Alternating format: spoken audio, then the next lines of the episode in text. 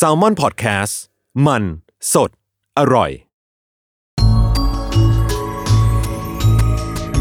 สตาราศีที่พึ่งทางใจของผู้ประสบภัยจากดวงดาว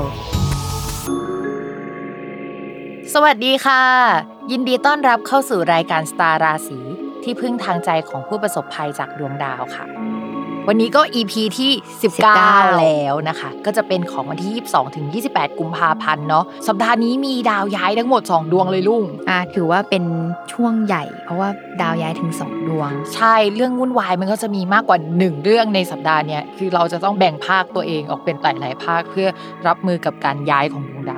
วเนาะ ก็ดาวที่ย้ายในครั้งนี้นะคะ ก็จะเป็นดาวศุกร์เนาะดาวศุกร์ย้ายเข้าราศีกุมนะคะ แล้วก็จะมีดาวอังคารย้ายเข้าพฤกษภการย้ายของสองดวงเนี้ยมันสัมพันธ์ถึงกันมาก ๆ เพราะว่าดาวศุกร์เนี่ยเป็นเหมือนเจ้าของบ้านของราศีพฤกษภอะย้ายเข้าราศีกุม แล้วตอนเนี้ยราหูอะค่ะ เขาเป็นเจ้าของบ้านของราศีกุมอะไปอยู่ที่พฤกษภ ก็คือสลับบ้านกันนะนะคะ ดาวแบบเนี้ยเราเรียกว่าเกษตรสลับเรือน มันก็จะมีค่าพิเศษหลาย ๆ อย่างให้อ่านในสัปดาห์นี้เนาะแล้วที่ดาวอังคารย้ายอะมันย้ายเข้าไปพฤกษบด้วยทำให้ไอ้สามอย่างเนี้ยมันอีลุงตุงนางอะสัมพันธ์ถึงกัน มันมีการแลกเปลี่ยนกันแต่แลกเปลี่ยนเรื่องอะไรเนี่ย แต่ละราศีมันก็จะไม่เหมือนกันเนาะดาวศุกร์เข้าสู่ราศีกุมนะคะ คราวนี้ก็จะบอกว่าทุกคนเนี่ยจะลุ่มหลงมัวเมาได้ง่ายขึ้นอืมคือแบบว่าถ้าชอบใครก็คือชอบสุด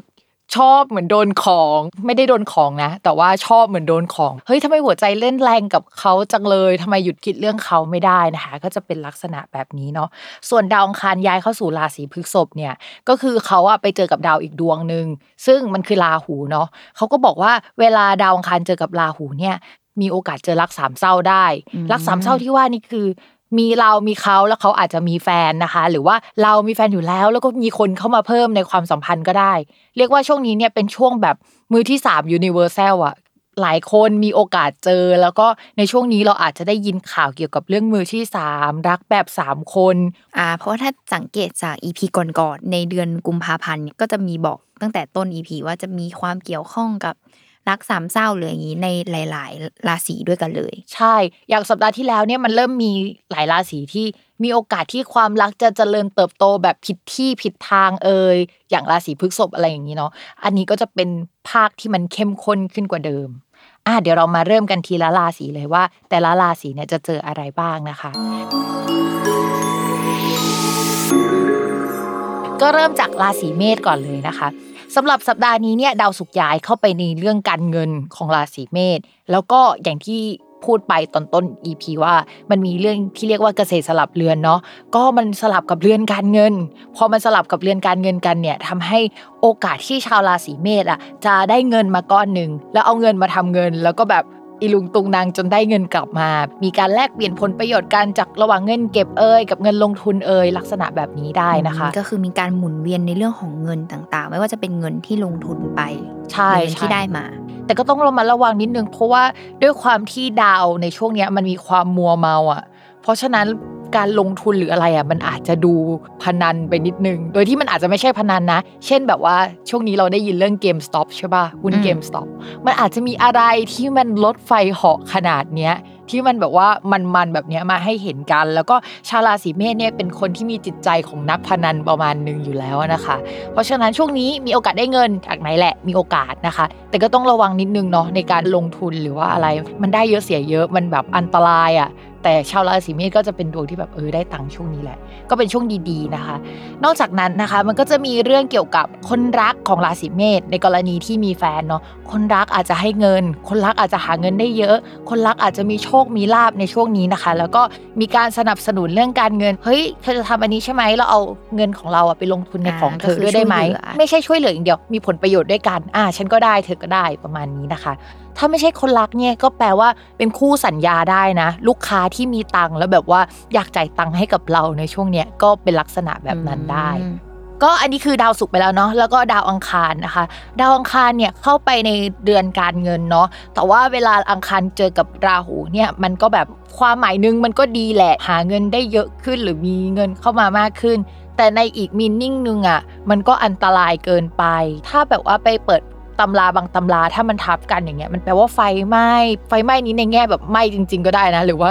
การเงินไฟไหม้ก็ได้อ่าก็คือแบบมีเรื่องร้อนเงิน สัปดาห์นี้เนี่ยเป็นสัปดาห์ที่ชาวราศีเมษต้องโฟกัสไปที่เรื่องการเงินไม่ว่าจะได้หรือว่าจะเสียนะคะ แต่ว่าเสียไปก็ได้กลับคืนแหละอะเป็นมัโฟลได้ว์ของเงินใช่ใช่เหมือนสลับกันอะลุงเอาเงินมาให้พิมพ์พิมพ์ให้ลุงแล้วก็สลับกันไปสลับกันมาอย่างเงี้ยอ่าต่อมาค่ะ ในเรื่องของการงานนะคะ ก็ดาวพุธกลับมาปกติ แล้วก็เดินหน้ากว่าเดิมแล้ว แล้วตอนนี้ดาวพุธออยู่ในช่องการงานนะคะ แล้วก็ดาวอื่นๆน่ะมันก็เริ่มขยับแล้ว เราก็เลยมองว่า เฮ้ย ถ้าก่อนหน้านี้มีการตกลงกับคู่ค้าไว้ เขาจ่ายเงินมางานเดิน แล้วก็แบบเราก็เดินหน้าได้อย่างเต็มที่นะคะ ก็มองว่าการงานดีขึ้นนะคะ แล้วก็เพื่อนของเราเนี่ยที่ร่วมงานแล้วก่อนหน้านี้เขาไปอกหักมา เขาไปเจอกับอุปสรรคในชีวิตมา ก่อนหน้านี้อาจจะมีเบอร์ไปพักใหญ่นะคะ ก็กลับมามีสติมากกว่าเดิมนะคะ แล้วก็ขยับไปข้างหน้าได้ ส่วนเรื่องการเงินเราพูดไปแล้วเนาะเพราะว่าดาวศุกร์กับดาวอังคารในคราวนี้นะคะ สัมพันธ์กับการเงินก็ข้ามไปเลยเนาะมีโชคมีลาบถ้าไม่มีลาบมีลูกได้นะคะอะไรประมาณนี้เนาะอ่าสำหรับเรื่องความสัมพันธ์ล่ะค่ะ ด้วยความที่ดาวมันมีเสน่ห์เกินอะเนาะเราก็อยากให้เรามัดระวังกันทั้งสองคนเลยไม่ว่าจะเป็นฝั่งของราศีเมษเอง หรือว่าฝั่งของแฟนราศีเมษเองนะคะ เรามองว่ามันก็มีโอกาสมีคนเข้ามาได้แหละ ไม่ว่าจะโสดหรือไม่โสดนะเขาจะเข้ามา support เรื่องเกี่ยวกับการเงิน หรือว่าเรื่องเกี่ยวกับงานของคนราศีเมษไปไหนมาไหนกันพูดคุยกันเยอะมากขึ้น เพราะว่าไอ้เรื่องเงินเรื่องงานที่ว่าเนี่ยแหละ แต่คนราศีเมษเอาจริงตอนนี้ก็คือโฟกัสเรื่องเงิน เงินมันหอมเลยอะอะไรลักษณะแบอ่าบเพนั้นราะว่าอาจจะเห็นว่าเงินมันเข้ามาด้วย ใช่แล้วก็ดาวประจำตัวอยู่ในตำแหน่งการเงิน คือชีวิตคิดแต่เรื่องเงินเงินเงินอ่าอืมก็ชาวราศีเมษก็นานๆทีเนาะที่อะไรลักษณะนี้จะวนมา จริงๆลุงไอ้เกษตรสลับเรือนเนี่ยสมมติว่าไม่ได้อยู่ในดวงช่วงนี้นะ สมมติว่าเด็กที่เกิดช่วงนี้ แล้วก็เกิดในราศีเมษลัคนาราศีเมษพอดีเนี่ย คนที่รวยๆอะรวยแบบเป็นพันล้านน่ะ คือปกติมันควรจะเป็นช่องการเงินแข็งแรงถูกไหมแต่ไม่ใช่คนที่รวยเป็นพันล้านจะต้องมีเกษตรสลับเรือนแบบนี้เว้ยอืมแต่ว่าอาจจะมีสลับหลายเรือนหน่อย เช่น สลับที่สัมพันธ์กับการงานหนึ่งก๊อก แล้วก็มีสลับที่สัมพันธ์กับการเงินอีกก๊อกหนึ่งอะไรเงี้ยช่วงนี้มันมีข่าวเรื่องแบบว่า คนรวยๆออกมาบอกว่าเลิกกาแฟนอย่างเงี้ย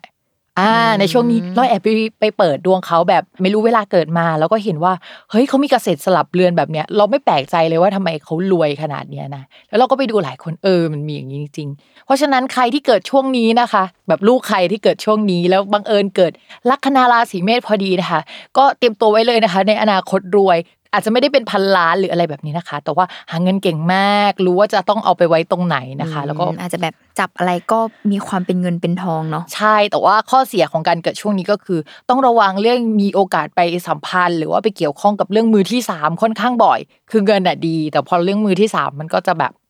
ไม่ค่อยโอรีกเคได้ว่าแลกเปลี่ยนกันอ่ามันเป็นการแลกเปลี่ยนกัน จบไปแล้วนะคะสำหรับสัปดาห์นี้แล้วก็ 12 ราศีค่ะ EP หน้าเนาะเป็น EP ที่20 แล้วใช่จะเป็นเรื่องของดาวอะไรก็ติดตาม กันได้ในสัปดาห์หน้าค่ะก็สำหรับวันนี้นะคะ แม่หมอบิมฟ้าและน้องรุ่งก็ขอลาไปก่อนนะคะ อย่าลืมติดตามรายการสตาร์ราศีที่พึ่งทางใจของผู้ประสบภัยจากดวงดาว ทุกช่องทางของ s ซ l m o n Podcast นะคะ วันนี้แม่หมอกับน้องรุ่งไปก่อนนะคะ